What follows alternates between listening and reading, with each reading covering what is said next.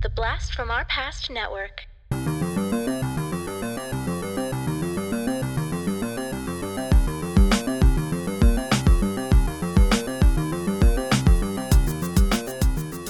Hello and welcome to the Blast from Our Past podcast. We are the podcast that brings you full on movie breakdowns, TV show reviews, and more, all from the things of our nostalgic past. I'm John, And I'm Adam. And today we have a album review for you. Excuse me, we have a we have an album review for you. We make sure I'm getting my grammar correct. exactly, today. John. You know what? Your uh, fifth grade teacher would be off flying off the rails if she didn't know that you, if you know, used your proper. Uh, Uh, Miss Miss Tribble, if you're listening to this, uh, one, what the hell, and two, I'm sorry. there you go. All right, today we are going to be reviewing the album Aenima by the band Tool. I am super excited for this one. Yeah, you. This was an album. I know I was introduced through you. It, it- uh, That's what I remember. Like Tool was a band that you loved, and I absolutely love them too. But it's one of those that um, I got into them because you kind of introduced it to our household. Yeah. And I got into them uh, because of a friend from high school named Katie. And shit, I can't remember her last name. Eh, Katie. I am sorry, Katie. I, I doubt you're listening to this, but uh, if, if you do, I apologize. Um, I was a friend of mine, Katie. She was a flute player in the band, um, but she was she was always kind of interesting. She was very sort of like hippie-ish, almost, just kind of just in her dress and the way she acted. She became she was a pretty good friend for me in high school, and I think like my entire sophomore year, she gave me a ride to school Okay. every day. So uh, I thank because she lived near us. So I was very thankful for that. No, it, it was never anything like that. Okay. Um, Giving just you a ride. I know. Just I yeah. Well, she was. I mean, she was actually um, a person who introduced me to a lot. Of, she's the one who introduced me to um, uh, Bad Religion. Oh, very cool. Well, then, So thank I- you, I thank yeah. you, Katie. You have done a fantastic thing for our uh, family Yes. and my relationship with my brother. yes, and our podcast. Yeah.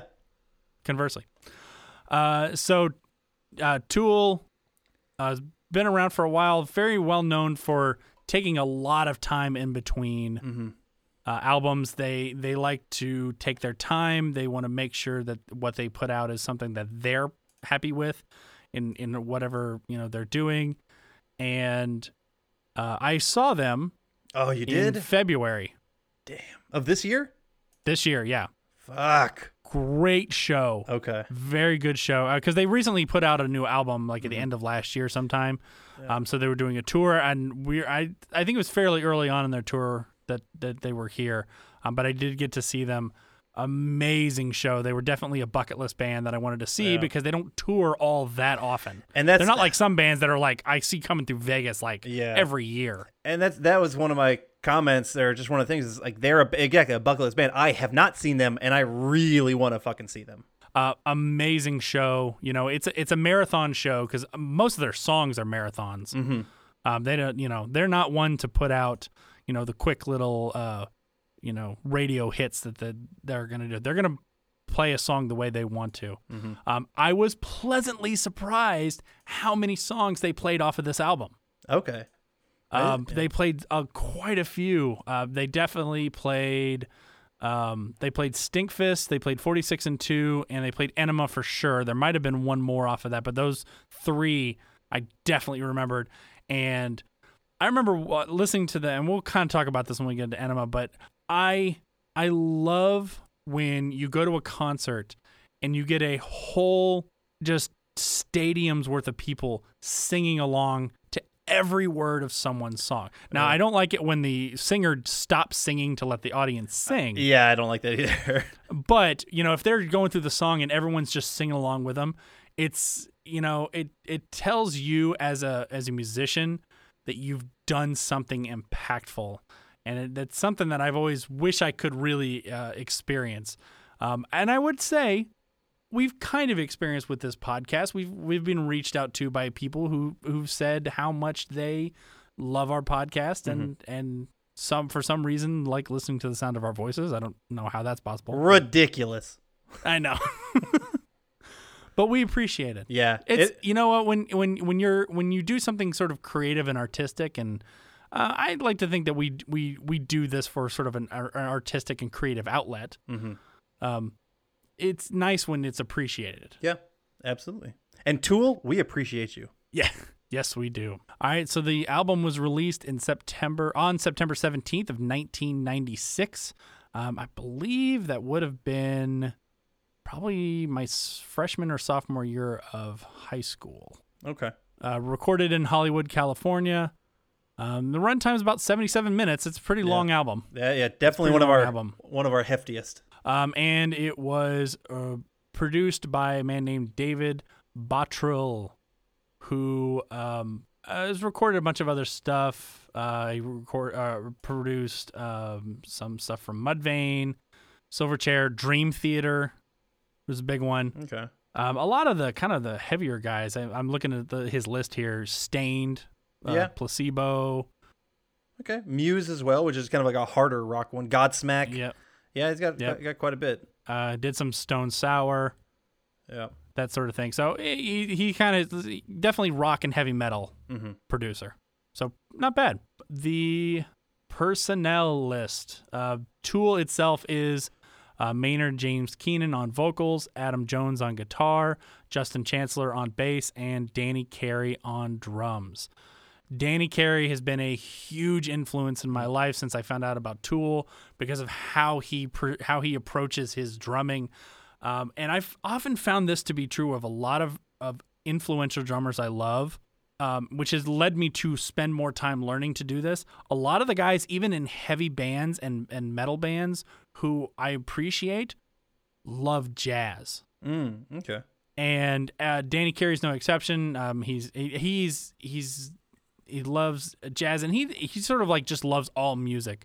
Um, he has another band that I forgot the name of that he plays with. He actually plays piano with that band. Mhm. Um, so I I think I think uh, these drummers who have a very wide influence tend to influence me in that same way. Okay. Very cool. Um, some additional uh, musicians that I'll just mention because there there wasn't that many of them because mostly Tool likes to to do other stuff themselves. Uh, Marko Fox does the vocals on a great tune called "Die Eier von Satan." Mm-hmm. Uh, Eban Schletter does organ on the intermission, which we'll definitely talk about that one because I I think it's a marvelous idea that they did Yeah. with that tune. Um, Chris Pittman did some synthesizer on Third Eye, and David Bottrill, the producer, did piano keyboards on Message to Harry Manback. All right, Adam, did you have anything you would like to add before we go into this? Yes. Um, this album debuted at number two on the Billboard uh, 200 chart when it uh, initially released.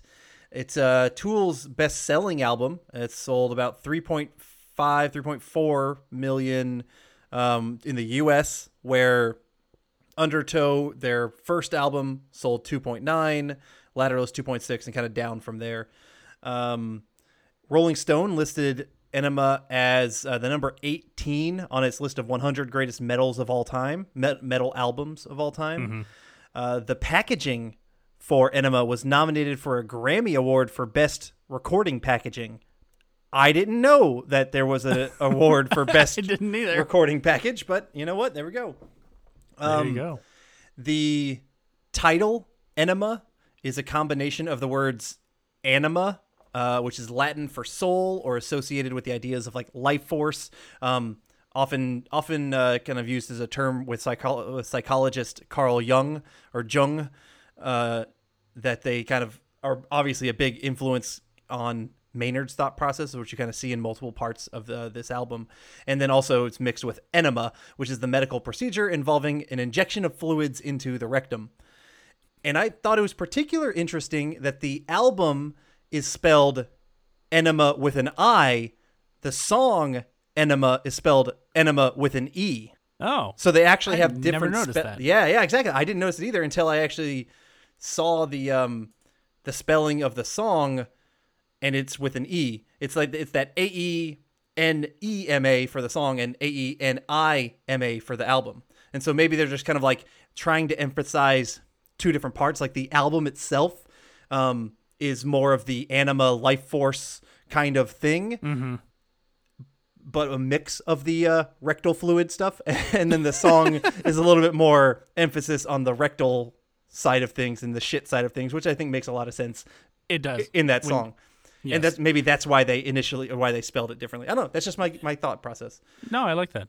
Um, also, and I'm going to kind of mention this at the top. This album, not every song, but as a whole, this album is kind of a a dedication or eulogy Mm-hmm. per se, which is very apparent in the song "Eulogy" uh, for a comedian by the name of Bill Hicks Yeah. who I was introduced to Bill Hicks through this album.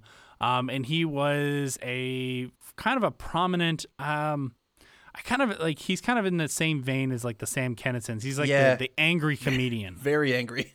very angry comedian, um, uh, who died, unfortunately, uh, I think in 94. Yeah, 94 of pancreatic cancer. Um, I listened to all of Bill Hicks albums when I was a kid. I don't listen to a lot of angry comedians anymore now that I'm older, um, but I will go back on occasion and listen to some of, of Bill Hicks's bits.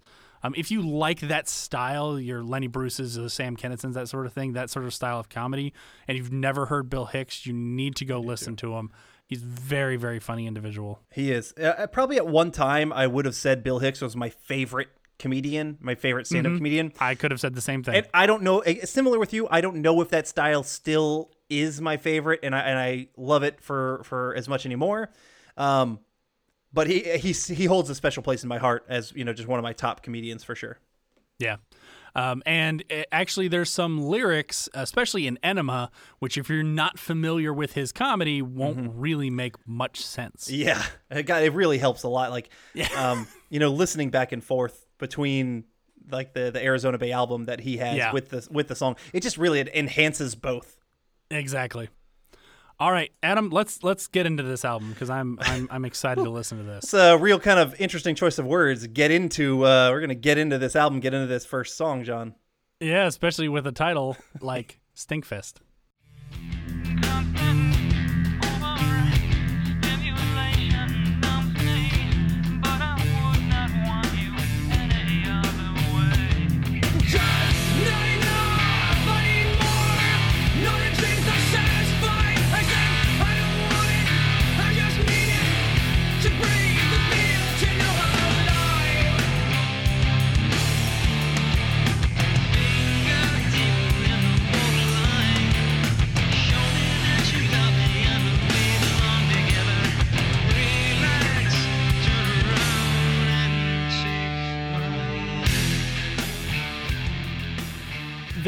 There there was probably a point in my life where I probably would have said that this was my favorite song on the entire album.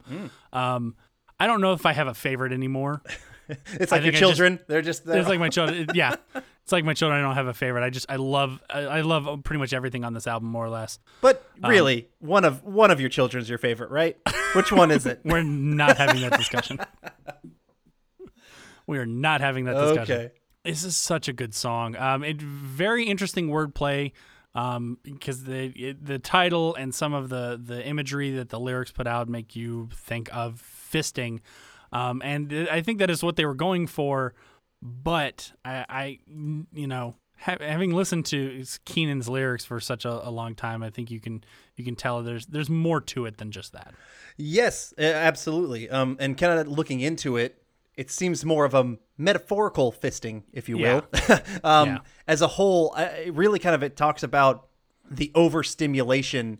Um, you know, really like the just the, the the bullshit of you know that we want it. We want to be constantly stimulated. We want to be um, uh, uh, just uh, there's over sexual titillation, you know, in society nowadays that you know we've become numb to subtlety and numb to the subtle beautiful things out there that we're just we're constantly wanting more. We're constantly needing to get more and more perverse. And that kind of stuff to where ultimately you know it kind of gets to that the idea of fisting up the backside you know till you're at the end of the song it's shoulder deep is what he says. Um, Yeah. and it's just like it's literally it's just like no we it's just constantly craving and needing more and more stimulation and more and more until it becomes you know and, and to some point i absolutely understand that you know where even just myself you see some weird shit online you know you just do.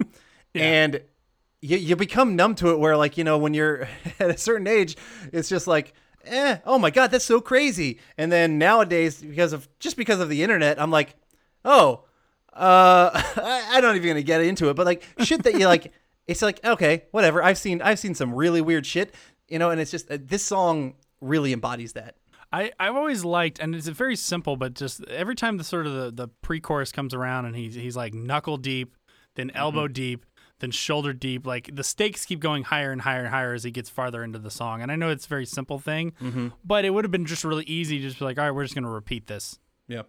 you know. But they they always want to move. Uh, you know, there's there's a story. There's got to be something to it. But yeah, I, like, the song itself, you know, uh, it it's got it's got a lot of the the elements that you love Tool music for, kind of like that's that it's kind of slower build at the start, but like a nice something that that I, I love the start of this song. You know, they, they they always do something interesting to to start a song off, and then they build from it, and then they Yeah. they just they have a they do a great job of you know it's kind of like in what in techno or house music it's called like a drop where they kind of like you know they, they, they have the build and then everything gets quiet and then they hit hard tool does something similar with their music where they kind of get builder and builder and then it's just like and then it goes dun dun dun dun dun, like it hits real hard and i love how they do that Yeah. Um, they're very well known for using a lot of electronic sounds. Um, in fact, if you go, um, especially recently, uh, go find a video of just uh, Danny Carey playing. There's there's some drum videos, drum cam videos of him like going through concerts, and you see his setup. Um, his his setup is probably at least a third, if not half, of electronic pads because of all the different sounds they use when they're recording.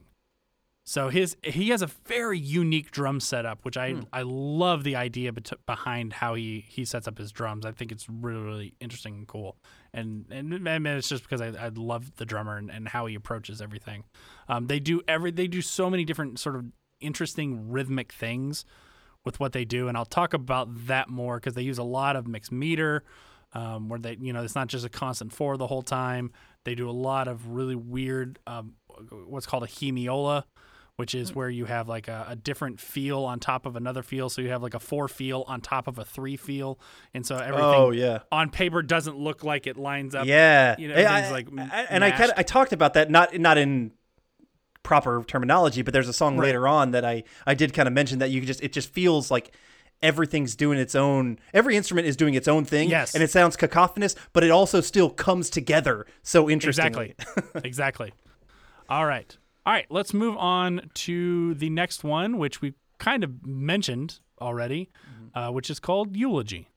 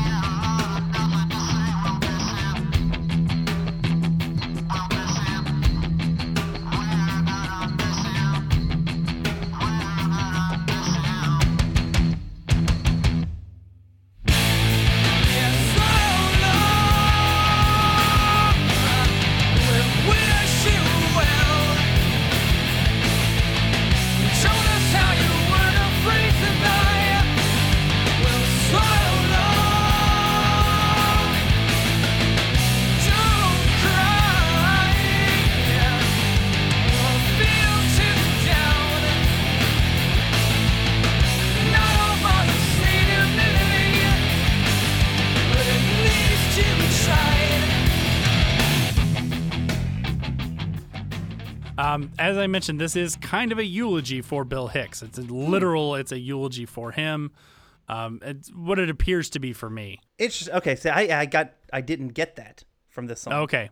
but i can I- I, can see it i, mean I don't. I mean, I. I, don't, I think it's sort of a like it's it's intended for him, but uh, you, I think they wrote it in such a way that you could take it to mean multiple things, which I usually think is a, a mark of a good writer. It's a very long song, not the longest one in this album though, but it's eight minutes and twenty eight seconds, mhm, yeah i mean that's a and a lot And of it has to do with with how they how long they build yes uh, yes into things. Lo- slow build in that song. That same thing, but I like that style, and I and I I do too. It really is really nice. Um, it, it makes me invested in the song, honestly. Yeah. Um, I, I like that uh, kind of between like you know kind of the chorusy kind of spots, um, and not not always not really, but like they do they start off with like some distortion on the vocals, and then they kind of when they hit harder and they're they're doing more. Um, kind of hard rock style, they they drop the distortion and they kind of go back and forth. Um, What I saw and what I when I'm looking at the lyrics and from just doing some research or for what I saw, there's actually a lot of discussion of this one is about religion which Okay, um, I could totally see that too. so, some people can interpret it when you look at like the first so here's like some of the first lines that he says is um, he had a lot to say. He had a lot of nothing to say. We'll miss him. And then the last lines being uh, some of the last lines being get off your fucking cross. We need the fucking space to nail the next fool martyr. To ascend you must die. You must be crucified for our sins and our lies. Goodbye. Um, so like there's obviously some you can get some some jesus mentality from that. Yeah. um, and you you tie that in with the um, he had a lot of nothing to say kind of stuff. It can it can come across very anti-Christian, and Yes. which which they are Tool and Maynard. I think they see themselves as past a lot of like the simplistic religions that we do. Yeah. they're they're much more into the I don't know the, the Bill Hicks stuff, which we'll talk about more in like the Third Eye song and stuff like well, that. and the, I always equated that point because Bill Hicks was also very critical yeah, of religion, very critical in his comedy. Mm-hmm. So I like I always kind of saw this as like a eulogy, but from Bill Hicks's point of view ah, of himself. So maybe I, you're probably right. It's probably more towards specifically religion, but knowing that a lot of this is dedicated to him, I always kind of meshed the two together. Yeah. Yeah, I, I I could see that. That's kind of cool. I mean, it is. I, I love tying in the Bill Hicks with this whole album as Yeah. much as, as possible. So Uh, all right, let's go on to the next song, which is simply titled H.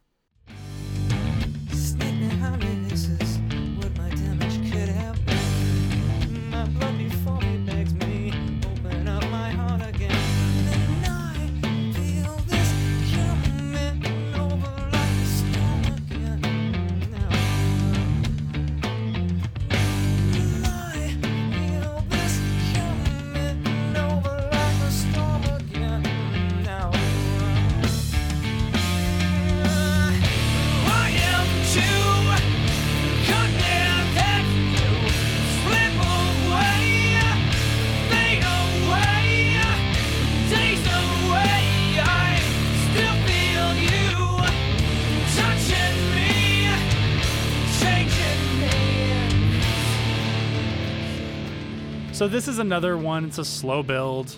It's it's going to happen a lot. yeah, consi- I in- mean, they're consistent with their style. Um, Yeah. which is which is so kind of interesting to me because they're known as being a pretty innovative band, trying new stuff, but even though they have a you know they they are willing to try new styles or new new sounds or whatnot, they have a specific tool sound to them that I can Yes. just you can pick out and just be like, oh, that's Tool. I don't care if they're trying a more jazzy thing or or they're trying new instrumentation or whatever. It's like that's a Tool sound, and and they Yeah. stick to it.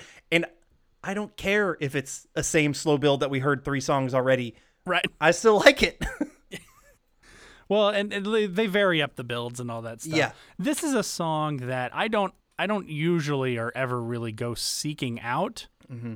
but I'm always glad to hear once it's been playing because it's very like uh, to me it's still it's very mellow for them.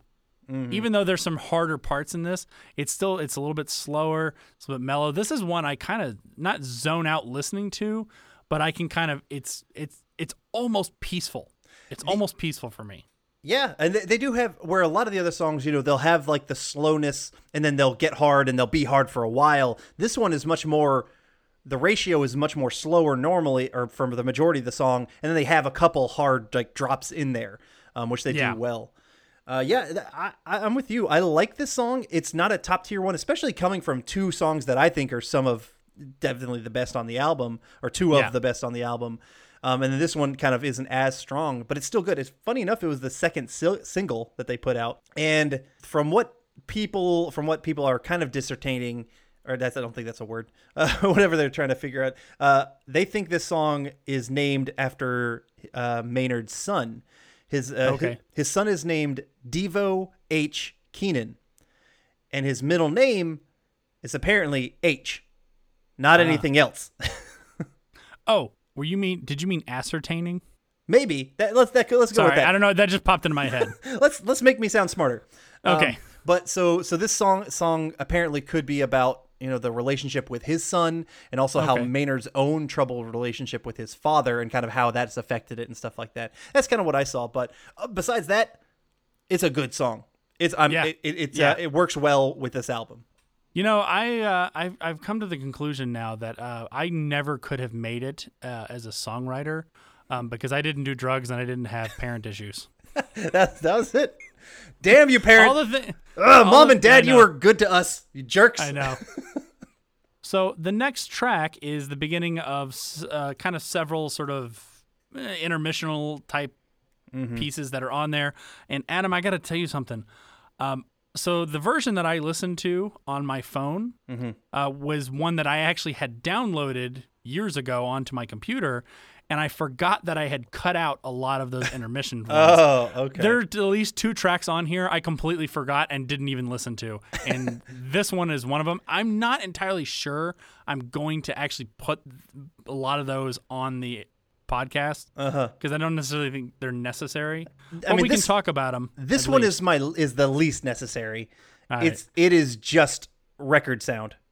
Yeah, that's it's it. just called Useful Idiot. Yeah. Sorry. Yeah, and it and That's it okay. is just record sound. That's the entirety of it.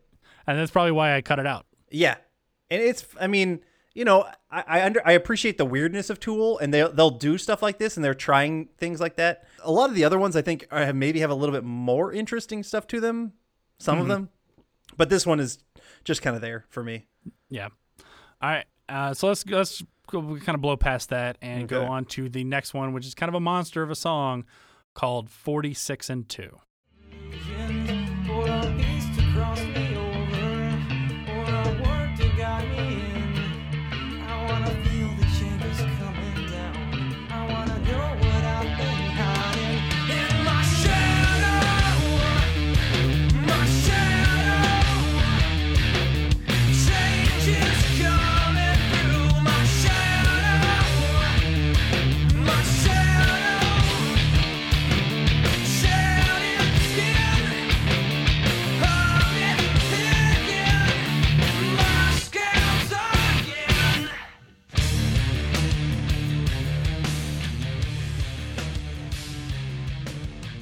I fucking love this song. This is one of my absolute favorite Tool songs. Period. it's it's such a it's such a jam. It's so Yeah. good. Um, and and on top of that, they're playing in a lot. They do a lot of mixed meter. It's mostly in four, in a traditional four, but they'll throw in these random seven eights and nine eights and five eights, and just in these weird spots. And I love I love the the bass lick at the beginning. Um, as as someone who played bass a lot, this is one of my favorite licks to play. Um, it's uh, it, it sounds more complicated, I think, than it really is.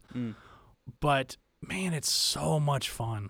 It is. This is um this is a song that that makes me be like I need to see this fucking band in concert. This is the kind of band that like Yeah. you know, I, I just being there with like a crowd that is going to get so into a song like this. Um it is. It, it's Ah, it's just it, and it also is a song that makes me be like, "Fuck!" I haven't really listened to Fear Inoculum all that much. I need to listen to it more, which is their most recent album that came out Yeah. last year and I want to just be like, I have all their other albums, and I need that one. I don't, I don't know why I haven't gotten it yet, but it's just goddamn. Um, yeah, I wrote down. I love how t- how Tool plays with time signatures. Yeah. um, and that's you already kind of mentioned that, but exactly, just things like it sounds like things are going crazy, but like it just works so musically well together. Um, uh, it looks it sound it seems like the uh, the song title refers to an idea first conceived by Carl Jung, that guy I mentioned earlier, psycholo- a psychologist, um, concerning the possibility of reaching a state of evolution at which the body would have two more uh, than the normal 46 chromosomes. So the premise is humans would deviate from the current state of human DNA, which contains 44 autosomes and two sex chromosomes. So that's 46. The next two, or the next step of evol- evolution would be um, D- DNA recognizing 46 autosomes and two sex chromosomes. So it would be 46 and two, as opposed to our current 44 and two. Um, so it's kind of about i guess about evolution changing um, you know moving towards that next step in humanity and consciousness kind of thing I wonder what that would do to us having this. yeah. You know, what would it, what would having those extra autosomes do for us? apparently according to carl jung i think we'd more reach a more enlightened state and we'd be able to you know in- interpret things and our consciousness would be i don't know would I have telekinesis? Adam? Uh, may- That's what I want to know. could be it exactly it's the uh, the x gene it's basically we'd be mutants That'd be awesome. that would be awesome Um, I you know I w- I'm gonna bring this up because it, it kind of uh, made me think about this. So, and I did see them live. Uh, very famously, Maynard James Keenan really kind of likes not kind of shuns the spotlight per se, um, and it was really evident watching them because he was literally in the back. so the way that their stage was set up, um, the uh, Adam and Justin, the bass and guitarist, or guitarist and bassist, if I'm doing that in the correct order, um, they were in the front in a spotlight. Um, obviously, uh, Danny Carey was on a uh, on a not a stage, but on a riser. That's what it's called. On a riser in the middle, because that's often where drums are. They often elevate uh, elevate the drums as well. Next to Danny Carey were two big stages, and Maynard James Keenan would just go back and forth between the two of them, and they never lit him. Wow. So you could tell he was there, but he was always in shadow. that's pretty. That's pretty interesting. Yeah, so he was always in the back. Um, he was jamming out, and you could see him moving, but he hardly. I think the only time I ever saw him really step into the light was he kind of walked over to uh, the drum set and was, you know, into the light there because it was already on the drum set. But then he had no spotlight on on him at all. Okay. So it's kind of weird. Like it's you could take it two ways. As as he's kind of like almost full of himself that to not be seen, um, or he wants to push the the music forward, Mhm. and the lyrics secondary. Yeah. Okay. So you could take it either way. Either way, it was a great show. Good. Good. I, that makes me ah, excited. I want. Damn it, John. We got to do that. I got to do that. Yep. Uh, who knows now when that's going to happen? So Yeah. I'm actually disappointed. Do you know who I was supposed to be seeing this week? Hmm. Uh, Alanis Morissette with Garbage. Oh, ooh, that's a that's a very good '90s uh, Yeah, angry with Liz female Fair, too. Oh, It was- Liz it Fair? was- nice. Yeah, with Liz Phair, uh, who my wife is a big Liz Phair fan. So, Okay. like when they announced this, like way back in January, like we're gonna buy tickets. In fact, they didn't even have it for here. It was in Phoenix. We were gonna go to Phoenix to see them, and they unfortunately had to postpone it. So, I was actually also supposed to see Sting this week, which I didn't get to see because all that stuff got canceled. So, Yeah. Mm-hmm. well, not canceled, it got postponed, which is Ticketmaster's way of saying we're not going to give your money back because they didn't cancel it. They postponed it, which Yep. means you're stuck. Your ticket is still good, even if it ends up on a day that you Yeah. can't go. Yep. So we'll see how that goes. Anyway, all right, let's move on. Uh, the next one is the other one that I obviously deleted because I didn't remember it, and that was Message to Harry Manback. All right, listening to it just then, I don't think I'm going to play any of this. I'm not sure. Okay. Uh, but uh, it's, it's just a guy like on a phone, right? Yeah, it's, exactly. It's like a phone message. It's really just Yeah. an inter- interlude, and it. I don't know. It doesn't really. I got no meaning from it. Yeah, I'm I'm sure there's something there, uh, but I I mean I really get it, which is probably why I cut it out um, when I put this on uh, on, on my computer. So um, unless and unless you have something other else to add, I'm just gonna move on to the next song. Moving on. Moving on. All right, to uh, to one one of my favorite titled ones, Yeah. which is called "Hooker with a Penis."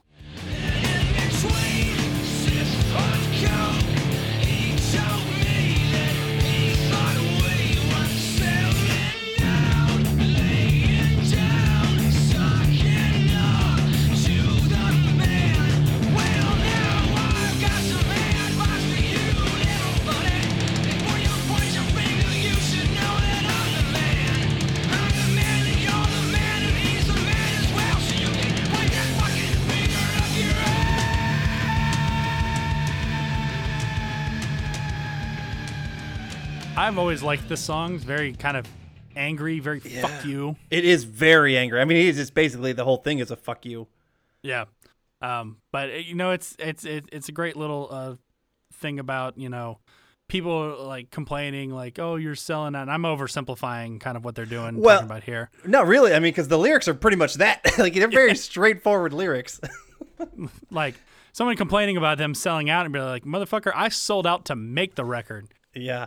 Like to them, it's like there's no selling out. Yeah. It's and and I to me that's the concept of selling out is something that the older I get, the dumber I think it it's is. I so think that's fucking kid. It's it's like a kid damn. It- oh, it I hate it. I hate it. It's I a know. dumb mentality. Oh, you do something you love and you don't get want to get paid for it. Are you fucking kidding me? Yeah, you know, you can be artistic and still get paid for it. Yeah. And it's it's something that uh, I you know, I hate to say it because I'm an old man now. I mean, I'm almost 40. Mm-hmm. But I I see the parents' point of view now. Yeah. You know, I don't agree with necessarily everything, but there's a lot of like there's a lot of anger in youth that is was just funny because I'm you know seeing some of the stuff that's going through now and and a lot of it is justified, but some of it like I just I listen to kids especially because I taught high schoolers for a while and I'm still in touch with some of those kids who graduated and listen to them complain about things and I'm like, you know what? When you get to a certain age, none of that shit matters. Mm-hmm. Nobody gives a fuck. You know, everyone's just trying to live their life, do their best, and everyone's been angry about shit like this before. Uh, yeah, I'm just gonna kind of stop there before Okay. I dig myself into a hole that I'm not intending to, All right. Uh, well, because I'm thinking more general than specific. Gotcha.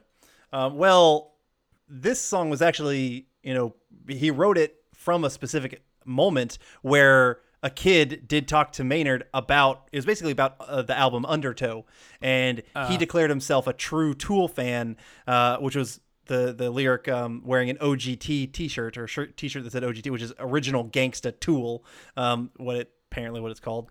Yeah. Um, but basically, he called out Maynard for selling out by releasing Undertow, you know, with a as a major label and shit like that, uh, which is just I, I love it exactly. The whole thing of this song is just like a big fucking middle finger to that guy, um, just basically being "fuck you, you bastard." You know what?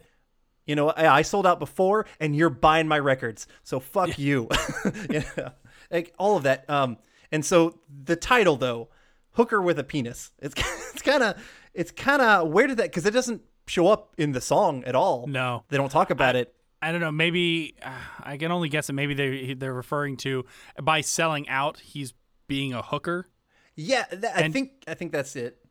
Which and just because he's a man, he's a hooker with a penis, and inherently Maybe. we assume a hooker is a woman. Yeah. So from what what I kind of saw, what I I'm, I'm agreeing with is, um, you know, when he says like, you know, you know what, buddy, uh, I've sold I've sold myself. You know, I'm I'm a hooker. I've sold myself, but I'm the one who's still fucking you, basically. So he's a like with a penis. He's, he's, he's because he's still fucking you back because you're the one who's paying me to do this shit. Um, so fuck you, that kind of thing. That that could be it. Now there's again different inter. You can interpretate. You can interpret the the penis on the hooker any way you want, John. Yes. yeah. All right, so I'm gonna. Uh, the next one is an is is titled intermission. This one I did specifically save because it it it takes you very well into the next song, um, and it is simply called intermission.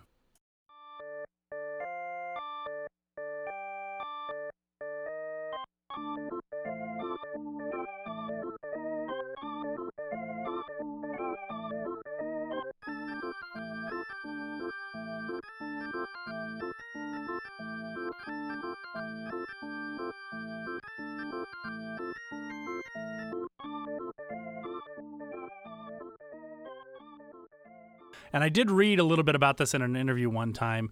Um, they basically just took the song Jimmy, which is the next song on the album, and they asked their friend uh, Eban, who's the organ player, like, "Hey, can you just take this and make it into some fun, you know, circus sounding music?" Yeah, And so he did. He literally just took the themes from Jimmy and made it into kind of a fun little upbeat, almost circus song. Yeah, that's that's great. I I love exactly as you mentioned. It kind of flows really well into Jimmy, um, but I also love the the juxtaposition of the silliness uh, Yes. of this circus song coming straight from actually probably the angriest song that we've had so far um, with Hooker with a penis, where that was just like straight up "fuck you," I'm angry the whole time, and then now you get this. Oh, this is silly, and it's just ah, it, it just it it comes across really well for me. Yeah, I totally agree. And I'm going to kind of move us into the next song because I whenever I listen to Jimmy, I always listen to intermission first. I to me they're just it's part of the same song. It's just it's the intro into Jimmy. And so, let's move on to Jimmy.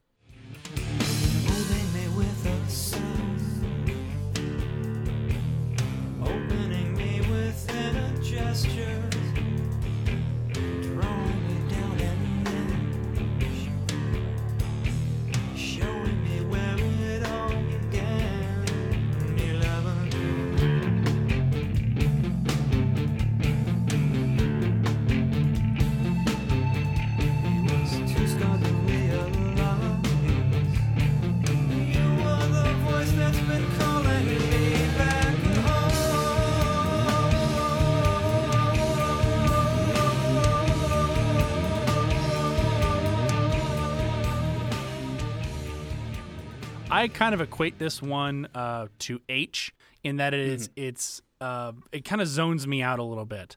Uh, it's Yeah. not one I go to seek out usually, um, but when I'm listening to the whole album, I love going through it because it's it's very Tool, but it's backed off a little bit. It was zone. I, I I I like to say zoned out because that's kind of how I feel when I'm listening to it because they use a lot of uh, somebody. I listened to um, uh, some different podcasts and different stuff, and, and there's a YouTube channel I really like called Lost in Vegas. I'm going to shout them out. Um, it's just these two guys who just listen to songs. Um, I uh, I've actually reached out to them before, but they're very very busy, and they listen to a lot of Tool, and they they they they like to use the word tribal when describing a lot, especially the drums, because they're like because Danny Carey loves to use his, his toms, Yeah. which I I think works well and does give Tool a very specific sound and how they do it. And to me, this is this is kind of a good example of that. It's, it, but it's not like it's not heavy tribal. It's not war tribal. It's laid back tribal. Yeah, I agree. Yeah, this is definitely a chill out one, and and similar enough with the H. Yeah, it's just solid, consistent Tool sound to it. Um, the flow from the intermission is great. Uh, apparently, it's uh, the song is called Jimmy, so it's about his Maynard James Keenan. I think it's about him, Jimmy. Uh, you know, as a boy, um, which apparently his mom became paralyzed when he was 11, and so he he was then sent off to his dad, his dad's place, and he apparently had a big, you know, had a, had a rough relationship with his dad, and his whole world changed because of pretty much what happened. I I think his mom either she had a stroke or something like that, and kind of Okay. got paralyzed part of partly for it or from it. Uh, but that's kind of I think what a lot of this song has to do with. Uh, but yeah, but it is nonetheless. You know, I, I might equate this to somewhat like filler, but I don't know. It- It's it's better than filler. Even Tools like Tools Yeah. filler is really their intermission stuff, and Yeah. every other song is fucking good. Yeah, no, I totally agree. yeah. Uh, all right, I really don't have too much to add into Yeah, that. no, I apologize. just- Um, but let's move on to uh, another intermission song, which is probably my favorite intermission Mm-hmm. song out of all of them, honestly. Uh, and that is uh, Dia von Satan. in eine Schüssel geben, Butter einrühren, gemahlene Nüsse zugeben und den Teig verkneten. Augenball große Stücke vom Teig formen, im Staubzucker wälzen und sagt die Zauberwörter Simsalabim Bamba, Salado, Saladim. Auf ein gefettetes Backblech legen und bei 200 Grad für 15 Minuten backen. Und keine Eier! All right, so the the term uh, Die Eier von Satan basically means the eggs of Satan, or colloquially like the balls of Satan. And what's great about this, it's a fucking cookie recipe. I know. It just the, be, he's saying it because he's saying it so like in German, and that Yeah. just comes across. And there's a lot of like other like industrial kind of sound that they Yes. add to it, and like some cheers, kind of like you know, I don't want to say Hitler esque, but kind of they're evoking bits of that. But it's a fucking cookie recipe. Yes. as you said. That's that's awesome. I don't normally do something like this, but I want to read the English translation of the whole song. Okay. real quick. So, all right, so it's uh, the eggs of Satan, half a cup of powdered sugar, one quarter teaspoon of salt, one knife tip of Turkish hash, Okay. So hash cookies then. hash cookies, yes, half a pound of butter, one teaspoon vanilla sugar, half a pound of flour, 150 grams of ground nuts, a little extra powdered sugar, and no eggs. Und keine Eier. Yeah, und keine Eier. Um, uh, they have a few like place in a bowl, add butter, add the nuts, knead the dough. So now they they've listed the ingredients. Now we're getting on how to do it. Form eyeball-sized pieces of the dough, roll in powdered sugar, and say the magic words "sim salabam bim bam ba salado zaladim," which is where that I always thought that part was like that does not sound German. It's not. It's just nonsense words. Yeah. And then uh, place on a greased pan, bake at 200 degrees for 15 minutes, and then the emphasis and no eggs, Eggs, yeah. which is the great part because it sounds like it almost it's almost Hitler-esque. Yeah. Like you start to hear background noises, and he yells that last part, Yep. "Und keine Ei," and you hear Uh, the crowd, cheers. Ah! Yeah, it's so good. and uh, I I remember uh, first hearing this album and um, my friend Katie telling me uh, that that one time she had a German exchange student listen to this song. Actually, she didn't even show it to her. They were just playing the album, and she started laughing uncontrollably, listening to she's like this is this song makes no sense because it's just a cookie recipe. Yeah. That's awesome. It's so good. I I I will go out of my way to listen to this song. Yep. All right, let's push forward Ah. to the next song called Push It.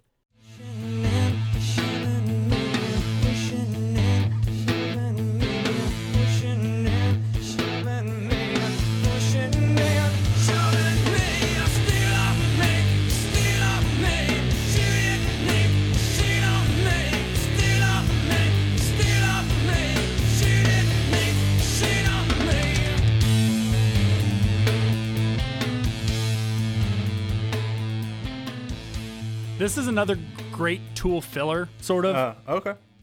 I it's mean, a I- long I- one. It's a very long one. This is the uh, the longest one at nine minutes and fifty five seconds. Well, okay, so it's not technically the longest one. I see, I love this one. This is one that I will kind of go out and, and I'll listen to push it. Like specifically, I'll go to and, and, and listen to it. That's fair. I mean, Yeah. but uh, like all of these ones that we're calling filler are not really No, filler. no, they're all great. They're all great songs.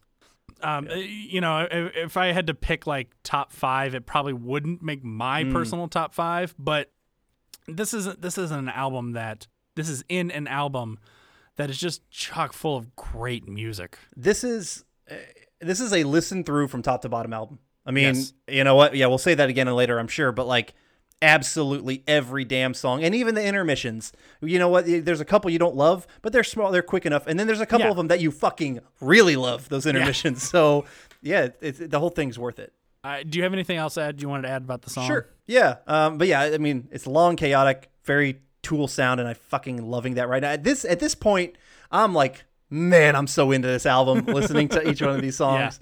Um, and you can you can interpret the song apparently a kind of a couple different ways. I think um, if you just look at the lyrics and you can totally it can totally just be about sex. You know, there's a lot of you know there's a lot of stuff that you can pull into a sex, but also um, it could be maybe more about a complicated relationship between two two people or two lovers. Uh, but apparently Maynard Maynard himself said that this song is about identifying the cycle of abuse within yourself. So apparently it's a little bit more internal as Yeah. well that you can take it. So I mean, which is great. That, that, and that's the thing that Tool does with a lot of their stuff. I mean, I'm saying you know what the songs are about but like honestly it's just either my interpretation or in- interpretations i've read um, most of these songs and i think tool writes their stuff in a way they want people to like think for themselves they want people to figure out their own and, and, and it's done so it can be it can be about whatever makes the most sense to you so Yeah.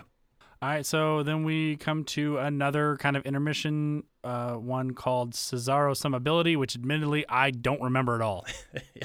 Okay, yeah, after listening to it, I do kind of remember that from the album, and I also remember kind of why I cut it out. it's yeah it's you know it's not as funny and cool as intermission or dr von Zauten.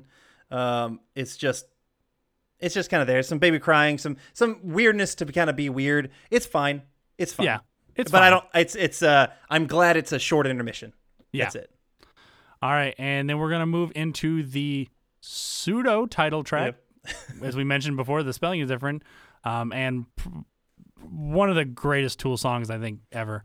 it's I, it's my favorite i'm just gonna go ahead and say Uh, yeah, that it's my favorite yeah, tool song It's a great song, uh, and this is the one that when I when I was talking about the people you know singing along, the whole stadium was screaming all Mm. of the words to this song as we were listening Mm-hmm. to it, and that is Aenema. Some say the end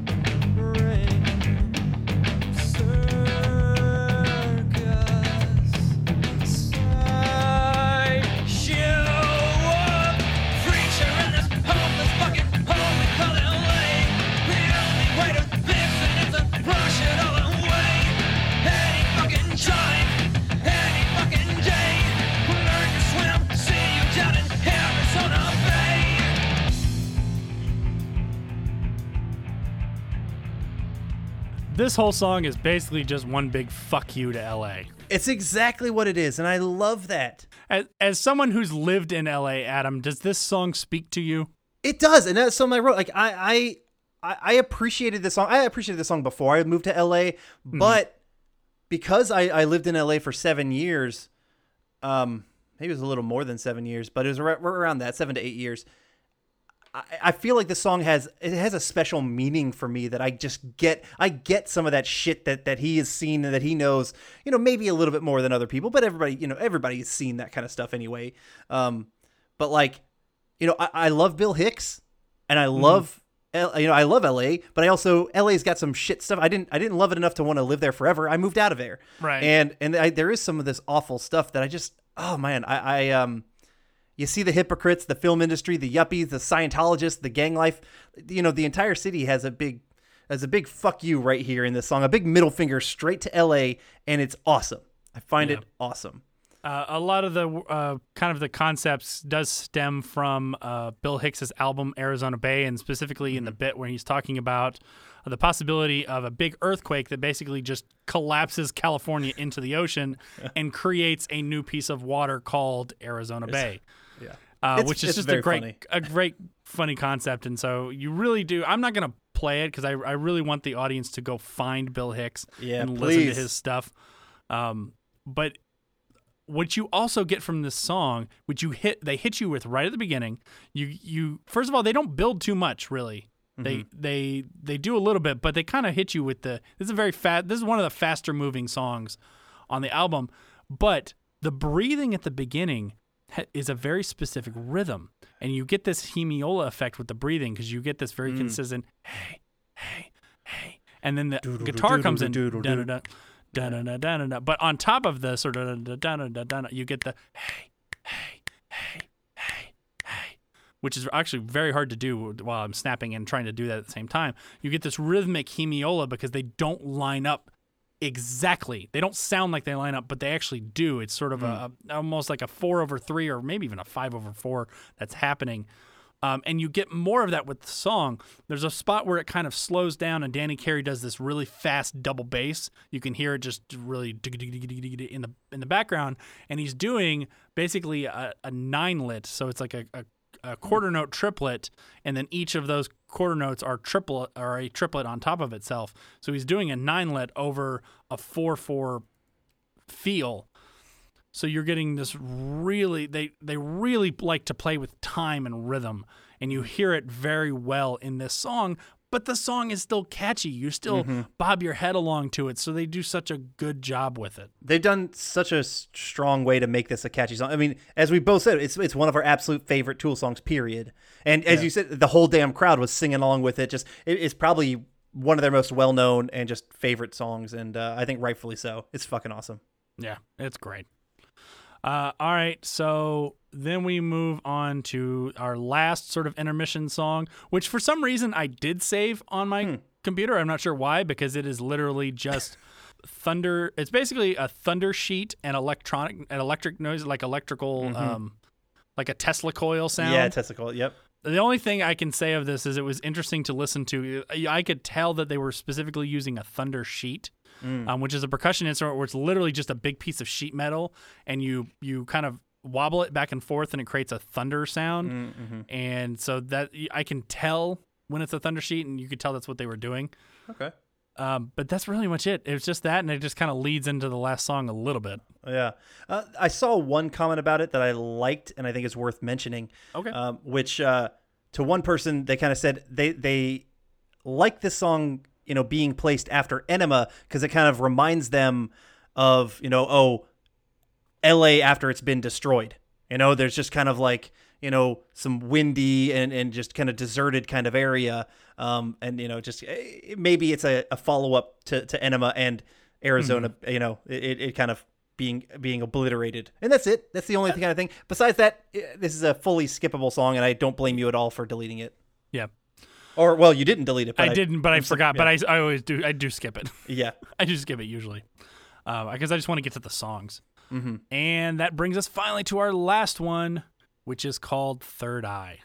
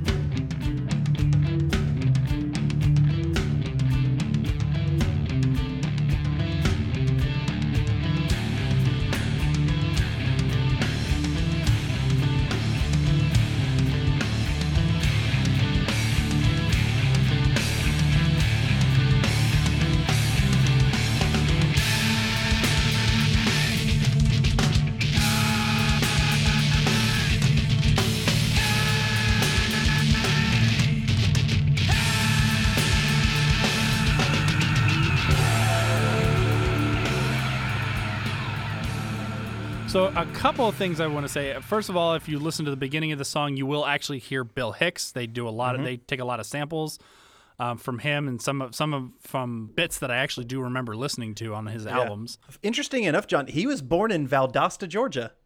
Bill Hicks. Yeah. Oh, Yeah. interesting. It's funny. He um the, uh, they I think his his parents put out like a, a note that he had kind of wrote after you know not that he wrote before he died, but as is Right. kind of like a his own like final words kind of thing. And he he wrote, "I was born William Melvin Hicks in Valdosta, Georgia." Yep. Uh, he yuck like something like that. Like he yeehaw. I was Melvin Hicks. I was not set up for success. Something like that. Yeah, he's like Melvin Hicks from Georgia. I was not set up for success, or some shit like that. Yeah. Um, but I just like, yeah, I thought that was cool. And you know, we love Georgia. I live in Georgia. John Yeah. was born, or not born grew- here, but we grew up. I here. grew up there. Yeah.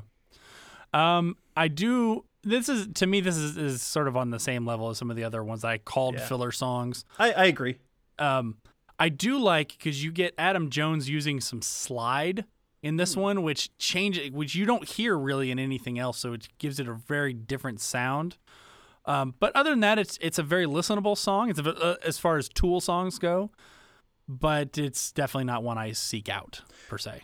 I wholeheartedly agree. I mean, I appreciate that this one um, is, is, you know, to me seems like a, a bit of an ode to Bill Hicks and his kind of that, that third eye um, bit Which he, he, he, talks about a lot in in, Yeah. in a lot of his comedy. Yeah. Um, but, you know, also it kind of fits really well with just the overall concept of the album, the overall, um, you know, that what that Carl Jung super consciousness kind of thing, um, you know, with the anima. Um, and then that, that mentality. So I think it all it's all really fits and all kind of comes to a you know culmination at the end. It's a big big long song and it, but it is is very listenable, just like every other one of the long songs on this album. Yeah. Um, so yeah, I I, uh, I don't love it, but I still like it, and uh, and I think it, it works well, and it's a it's a good ender. Well, let's go into our final thoughts. Adam, why don't you why don't you start us off with this? Sure. Um, I know some of these songs are just really long and seem intimidating. Like that last one, 1347, uh, 956, 604, 829, like whatever.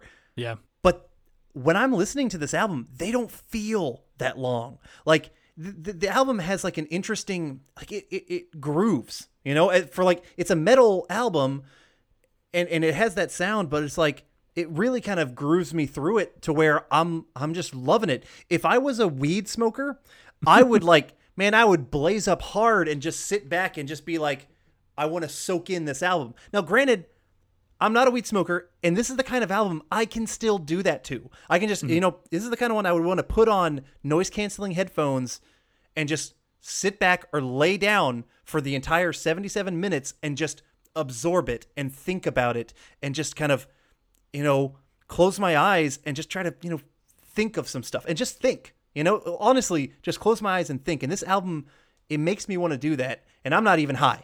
I'm not even high right now, man. Or I like drunk. how you uh, I like how you put that because it, to, to me, for as hard I'm Mm-hmm. gonna use air quotes on that as this album is, there's a lot of subtlety in the music, and Mm-hmm. it's really something you only really can get with headphones.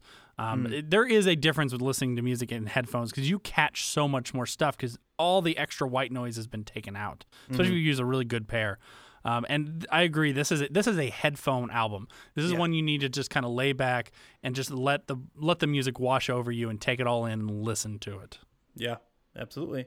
Um, so yeah, I mean, I I love this album, and honestly, listening to it now just makes me want more Tool. I just I need to I need to listen to my other Tool albums. I need to go buy Fear Inoculum, um, and I need to find them on tour and watch them, you know, Yeah. in person. So that's eh, this is getting me so hyped up for Tool. Uh, I don't have too much to add to that. You largely said exactly what my thoughts are on the album. Um, it's always been one I've gone back to. I, it's it's never really left my rotation of albums. It's always there somewhere in the background.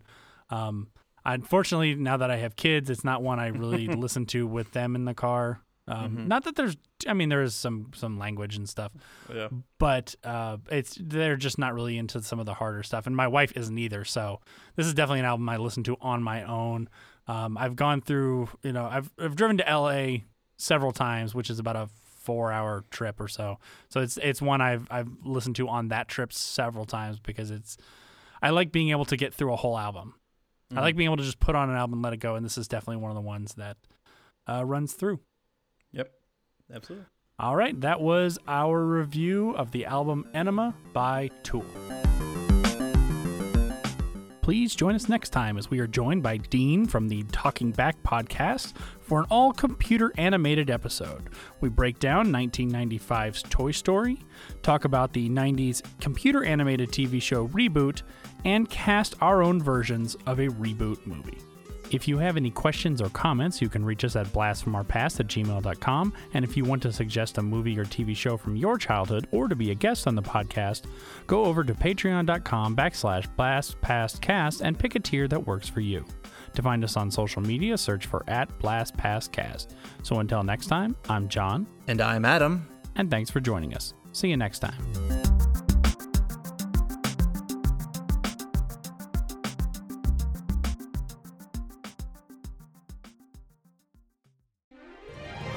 Up, guys? I'm Tess, And I'm Corey. and we are the ongoing comic book discussion podcast, the place where one guy and one gal dive into the world of comic books one adventure at a time.